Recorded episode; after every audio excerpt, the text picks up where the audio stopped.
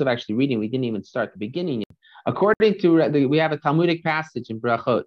According to Rabbi Yochanan, it is a mitzvah to recite Shema before the evening prayer. Mars, son of Ravina, raises an objection from a Mishnah. How can one do that? We learn in a later Mishnah. In the evening, one recites two blessings prior to the recitation of Shema and two blessings afterwards. And if you say that one must juxtapose redemption to prayer, doesn't he fail to juxtapose redemption to prayer? As he must recite, help us lie down, hashkivenu, which is the, the blessing, the fourth blessing in the evening uh, blessings of Shema. And it's the last blessing right before Shemona Esrei. Now, that blessing is recited after the blessing of redemption. In other words, when we say the Shema, right after we say the Shema, the next thing that we say is Emes ve'emuna, right? And we talk about the fact that we have faith that God will redeem us in the future.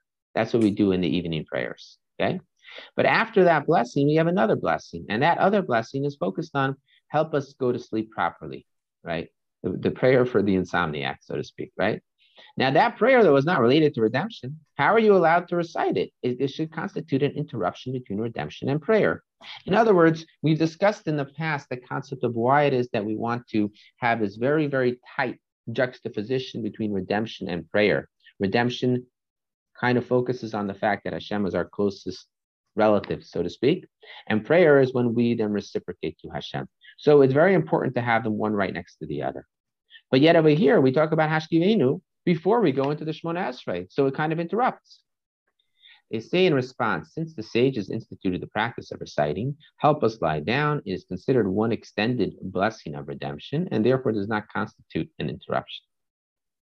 What does this mean? This means is, since the very practice of reciting help us lie down was instituted by the rabbis, we consider it as if the first blessing after the Shema, which is all about redemption, it is kind of an add-on to that first blessing. So since it's just an add-on to that first blessing, it's considered an extension, and therefore it's not an interruption. As if you fail to say that the sections added by the sages are considered no less significant than the original prayers, then how can one juxt- can one juxtapose redemption to prayer even in the morning?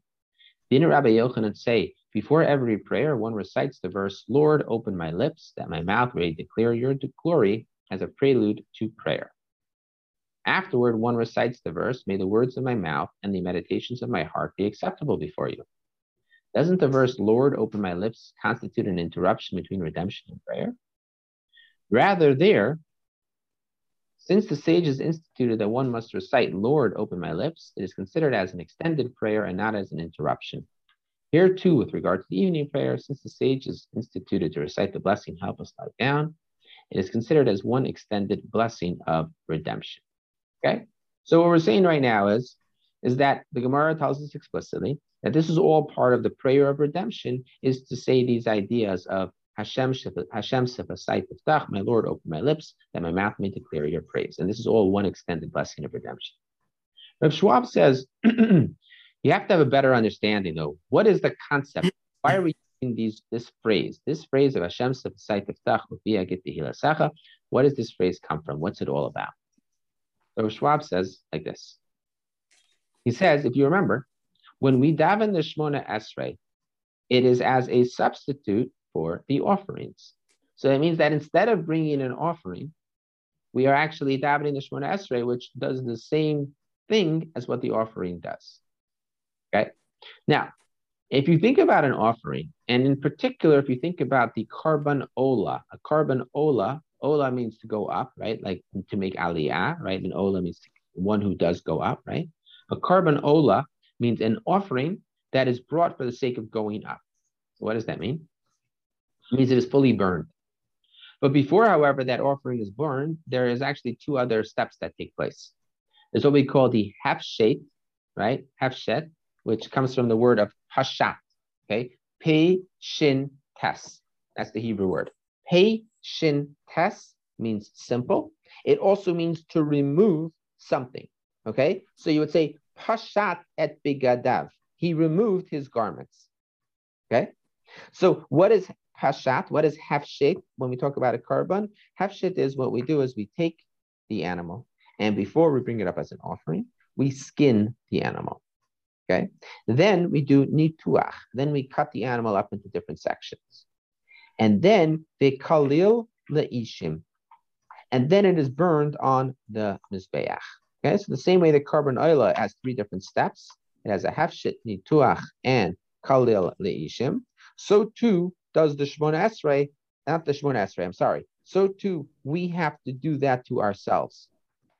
What does that mean? We take off our skin, right? What exactly are we doing? In what sense are we doing this? Remember, though, the concept that prayer re, um, replaces the karbanos, that is well established. That is something that we read in the Gemara, right? That now that we no longer have the karbanos, therefore we have the ability by davening about the karbanos.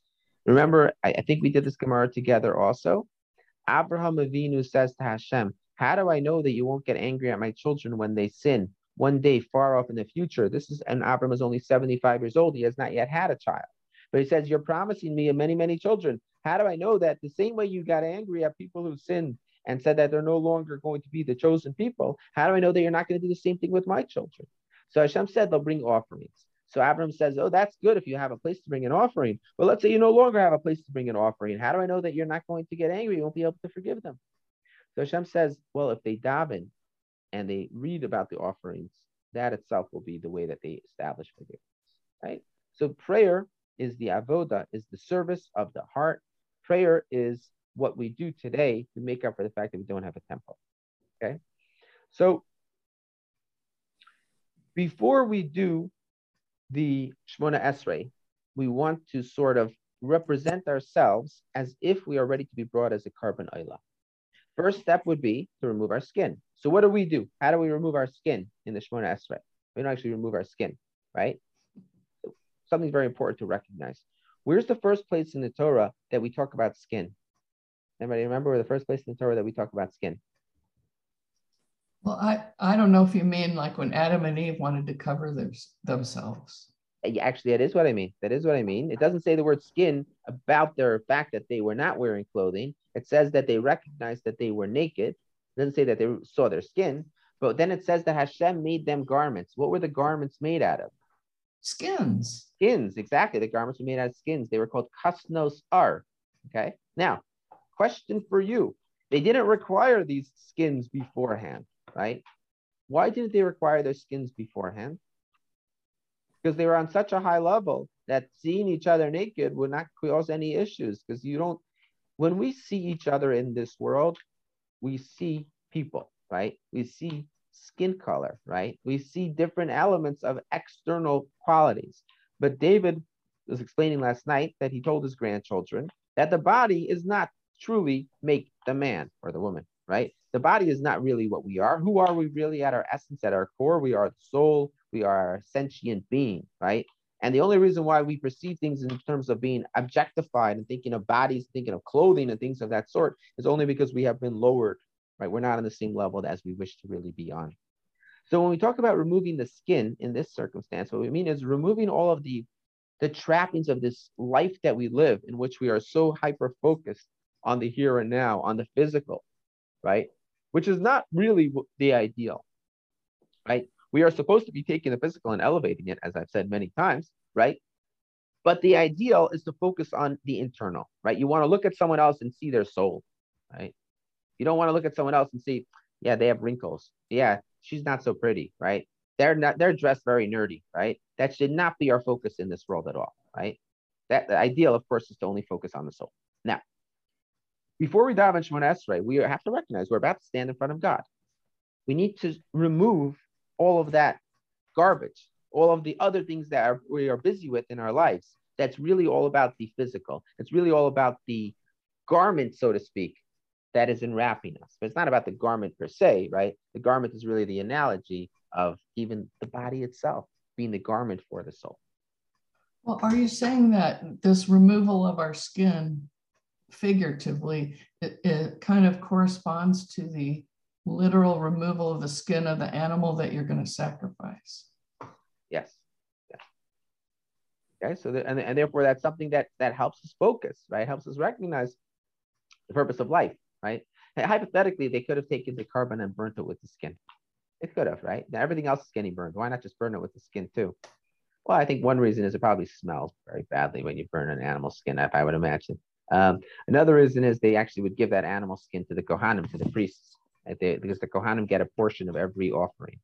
Eh, you know, sort of like in lieu of payment, they get a portion of the animal. Okay, that's how, how the Kohanim are supported. Remember, the Kohanim don't have ancestral lands that they get to farm. Right?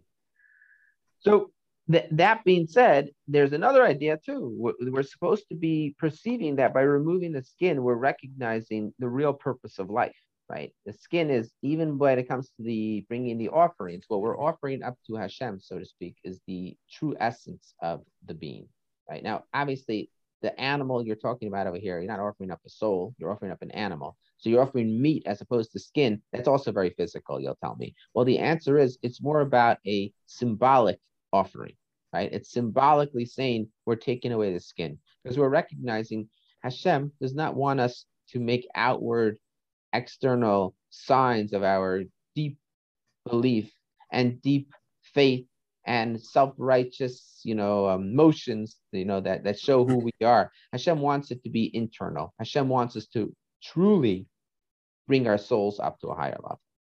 Okay. So therefore, we are to disregard our outer physical frame, while the inner self, the true self, is really communicating with Hashem the part of ourselves that we see in the mirror is obviously not really who we are, right? I mentioned this, I think, last week in, in Shul, right? In, um, in, in Berkeley, when you ask a student, you go ask a group of students in Berkeley to point at themselves and they point at their heart. In Stanford, you ask a group of students to point at themselves and they point at their heads, right? Because they think of themselves as being their brain. And in, in Berkeley, they think of themselves as being their heart, like at some subliminal level at least, right? So, but the fact of the matter is, everybody recognizes our physical body is not really who we are. And and and the fact that in today's day and age we're living in an era in which people are so hyper focused. We have, you know, the Instagrams and the TikTok, and everybody's so focused on their on their body. It's it's a terrible travesty and and completely obscuring the point of life, actually. Now, so the next thing that we need to do, so that that's that's kind of reflective of the hefshek, of the removing of the of the skin. The next step would be the nituach. Nituach is when you take the animal and you cut it up into different sections before you put it on the mizbeach to be burned. What do we do that is similar to being cut up into different sections? Okay, so it's important to recognize this idea. Let's look at the next next source in our source sheet. So, so source sheet, source number two, we have a, a verse in Psalms, and the verse in Psalms tells a very famous verse. Verse tells us, "Zivche Elohim Ruach nishbara, lev nishbar v'nidkeh, Elohim lo tivzeh. Right? God, you will not despise a contrite and crushed heart. We use this verse to tell us what our attitude should be, particularly when it comes to doing teshuva, when it comes to repenting. We need to recognize, we need to kind of knock ourselves down to a lower level, so to speak. Right? We are supposed to approach Hashem with a deep recognition of just what we truly are. Right? There was um, in Europe in the late 1800s, there was a movement called the Mussar movement. Right, the Mussar movement was all about self-development and and uh, reflection and trying to make yourself into a better person in a very active way. There were two different schools of thought. One of them survived the war, one of them did not. The one school of thought was called Slobodka, because that was the name that it was it was uh, of the place where it was originated. And Slobodka was all about pointing out the Gadlus Ha'adam, Gadlut Ha'adam, which means the great heights that man can reach. That was the focus over there. So they would focus on man has the ability to be higher than angels if you only do the right thing. There was another school of thought called Novardok. In Novardok, they would focus on knocking people down. Why? They felt it was very important to humble oneself because the more we humble ourselves and the more we recognize just how great Hashem is, the more likely it is that we'll be able to fully focus on the mission of Hashem and not focus on our lowly, lowly level of mission. Right? So now, how do we achieve this Lev Nishbar? How do we achieve a broken heart? You have to cut yourself down to size. You have to say to yourself, listen, I have some goals, I have some aspirations. What I want to do is X, Y, and Z. And then uh, you know, when when I'm 40, I'm to get myself a, you know, a yellow Corvette right? I have these goals and aspirations in life, right? Now, these goals and aspirations in life are very, very minuscule. And in the grand scheme of things, even just of the actual world, they are almost non-existent. And certainly when it comes to thinking about what God is and what God wants and what man is capable of, right? And we sit there and look at ourselves in the mirror and say to ourselves, wow, that's really all you've ever done, right? You focused on you're in the wrong things in life, right? You didn't do the right things in life. You didn't focus on, right? So when we have this feeling of complete inadequacy, that we did not fulfill our potential, that's actually the right time to approach God. Because when you recognize what you are, right? Now, I don't mean to say that I don't mean to, I don't mean to say like we should be walking around thinking of ourselves as losers or not or thinking I never did anything in life. That's not my point. My point is in terms of thinking of how high up God is, right? And how low down we are, right? When we walk around our lives, right, and we walk around, what do we typically compare ourselves to? Not that you should compare or contrast, anyways, anyways, at anything, at any rate. But what do we do? We compare ourselves to other people, right? And that's what we're constantly doing. And we're saying, I did this and he did that, and I did this, they did that, and look how successful I am at this, look how successful I am at that, right? That's what we do. That's that's human nature, right? But instead of doing that, if we were to say to ourselves, look how high up God is, and look how low I am. That gives us a different perspective when we're about to be standing in front of God and then saying to God, Baruch Atah, blessed are you. I am going to be speaking to God, me, little down over here. I'm going to be speaking to God all the way up there, right? And He's going to listen to me, right? I have to recognize my inadequacies. And I need to say this with a sense of trembling and awe. Okay. Now, like I said, this means to be cut yourself down to size. And that would be more reflective of nituach, to cut the animal up into portions. The third level is that the, the Shemona Esrei has to be said with what we call hislahavus. Hislahavus means like a passion and a zest and an enthusiasm with a like a, a fire. Okay. Hislahavus is a reference to like fire that always rises. Okay. And so too, the third step of the korban track, the korban uh, offering, is to do the kalil leishim, is to go, is to go um to stick the the parts onto the altar. And when you stick the parts onto the altar, then you say, then then that gets completely burned. And so too, when we get at the Shemona Esrei, the tefillah should be said with this fiery passion and enthusiasm, right? So we should feel a sense of accomplishment and a sense of exhilaration that we're part of the chosen nation, we're part of the chosen people, and we have the ability to say words in front of Hashem, the words of the Nevi'im, of the prophets, the words of the Chachamim, of the rabbis, together with the rest of the Jewish people. And in that frame of mind, we then bow down and we start saying Baruch Atah Hashem. So before we start the Avnei Esrei, we need to once again we have been we've been working and working and working our way up and the entire prayer is all about working your way up to this moment, right? Because this moment is the holiest moment, right? But even that very last moment, we want to have these three different ideas in mind. We want to have I am removing from myself all my gashmias. I'm removing from myself all my materialistic desires. I am removing, I'm going to cut myself down to size, similar to an offering. And then finally, I'm ready to jump, jump with joy at this true excitement of recognizing what it means to be part of the chosen nation. So these three things are going to be expressed with Hashem Sifasai Tiftach, right? So when we say Hashem Sifasai Tiftach, we are now saying, Hashem, I'm offering myself up as an offering to you, right? And part of the way we're going to do with that is we're going to do the Hafshit, the Nituach, and the Kalil Leishim. And therefore, we understand why Hashem Sifasai Tiftach is certainly not an interruption between Geula and Tefillah, because it is absolutely essential in terms of helping us recognize what we are about to be doing. Okay? Now, let's continue. So we begin the Shemona Esrei, and we say Baruch Ata. Right. So we discussed way back when, when we first started that, when we first started our davening uh, course, we discussed what how we say Baruch Ata. We're saying Blessed are you. When we say Blessed are you implies a level of familiarity. We're saying you, but then we say Hashem right? Hashem means the God. And then we say Elokeinu, Velokei Avosenu. Then we say, who is our God and the God of our forefathers. What's missing from this formulation that typically we have every time we make a blessing? Baruch Hashem, Elokeinu. What's the next word typically? Melech HaOlam. What does Melech HaOlam mean? King of the uh, the king or ruler or monarch of the whole universe or the world. But what do we do over here? We Yeah, don't we- mention the world because it's really just about us. Yeah. So so why is that? We don't mention the kingship or the um, ruling aspect of God because, um, is that? yeah, it's not really about ruling and kingship anymore. It's just about.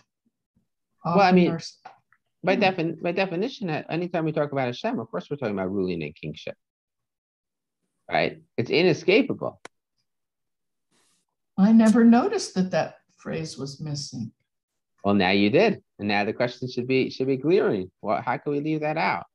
And indeed, I, I put it on the source sheet. It's it's the this the final source, but I, we don't have time to go through it. But the Talmud tells us that anytime you make a blessing to Hashem, and you leave out the the word Melech Haolam, King of the of the world, that actually is problematic. That's not actually the right way to make a blessing. But yet over here, this is the Shemon Esrei. This is like the archetype of a blessing, right? And yet we don't say Melech Haolam. We leave that out. What's the deal? Okay, that's a question. We're going to get back to that question. But before we do, a very interesting idea. When we start the Shemona Esrei, we say, our God and God of our fathers. Why is that important to mention that he's also the God of the fathers? Why is that? Why is that the focus? He's our God. He is the God, right? We also then say Elokei Abraham, Elokei Yitzchak, Elokei Yaakov. We say them as if they're separate gods almost, right? was the God of Abraham, was the God of Isaac, was the God of, of Isaac, was the God of Jacob. You just said he's the God of the fathers. What do you need to specify now? Every single one. What, what- what's going on over here? This seems redundant. It's just a weird formulation. Whenever we make a blessing to Hashem, we never mention the fact that he's God of our fathers, right? You think about like Kiddush Friday night, right? What do we say, right? We don't say Elokeinu v'Elokei Avosenu, right? We say Hashem who took us out of Egypt, Hashem who created the world, Hashem who rested on Shabbos. We don't talk about Hashem, the God of our fathers, right? Oh, so, okay, so Melech HaOlam is what they call universal, universalistic. Um, in other words, it's about God and God's relationship with all the, the entire world. Whereas when we talk about our patriarchs, we're really talking about just the particularist. In other words, just the Jewish people and just us. It's it's about us now. It's not about the whole world. That's a nice answer. That's a very nice answer. That's not, not the answer that Schwab says, but that's a very nice answer. I like that. I think, I think that um, with this personal prayer, that uh, first you are noting that it that this is the God of our ancestors as a generalization, and then specifically we're naming who the patriarchs are as not a reminder to God, but a reminder to us that this is our tradition and this is where we are coming from as we open up the prayer. That's very nice also. Yeah. Yeah, I like that too. That's also a good answer. Yeah. That isn't what Schwab said, huh? Schwab said, no, good guess though, when I was Schwab says. Uh, There's no way I would never have guessed what Schwab said also. It's it's a it's a very it's a, a complex idea. But so so let, let's go over here though. What first we're going to look at is source number um three. Actually, no, let's skip source number three because it's only in Hebrew. I, I don't want to read and translate. So let's look at source number four. Source number four is Rashi's commentary in Bereshis. Now Rashi's commentary is when Hashem tells Abraham, Lech lecha, go for yourself, right? And I will make of you a great nation. Okay. So Rashi explains like this. Rashi says, another explanation is, and I will make thee a great nation. This is really a Talmudic passage that Rashi is quoting. This alludes to the fact that we say in our prayer, God of Abraham, and I will bless thee, that we say God of Isaac, and I will make thy name great, that we say God of Jacob. One might think that we should conclude the benediction in which these invocations are recited by mentioning again the names of all the patriarchs. The text therefore states, Be thou a blessing, meaning with you, with your name only, shall they conclude the benediction, and not with them, with their names. In other words, the end of that first blessing, we're not going to do it right now, but the end of that first blessing on page 98 finishes with Magain Abraham, the shield of Abraham. It does not say Magain Avos, the shield of the fathers. It says the shield specifically of Abraham. So Rashi is explaining based on this Talmudic passage that this entire idea that Hashem is saying that v'heyeh bracha and you shall be a blessing, go for yourself and I, will make you into a great nation and you shall be a blessing. This is a reference to the fact that the that the way in which the Jewish people are great is a reference to God of Abraham, God of Isaac, God of Jacob. Okay?